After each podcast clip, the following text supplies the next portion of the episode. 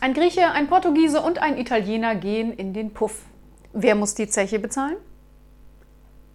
Die Deutschen.